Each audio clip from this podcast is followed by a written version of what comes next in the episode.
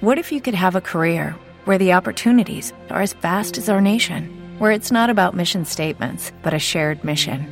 At U.S. Customs and Border Protection, we go beyond to protect more than borders from ship to shore, air to ground. Cities to local communities, CBP agents and officers are keeping people safe. Join U.S. Customs and Border Protection and go beyond for something far greater than yourself. Learn more at cbp.gov/careers.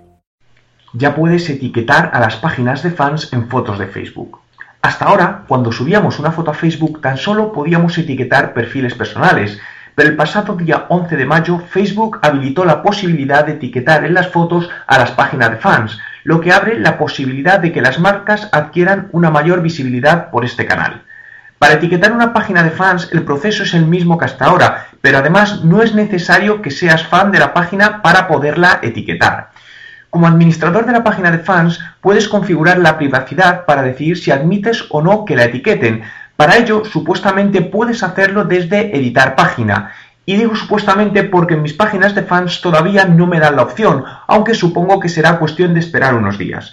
Según Facebook, en los próximos meses se seguirán ampliando funcionalidades en este aspecto para las páginas de fans, lo que nos ayudará a conseguir mayor visibilidad de nuestra marca. ¿Qué otras ventajas le encuentras a esta nueva funcionalidad?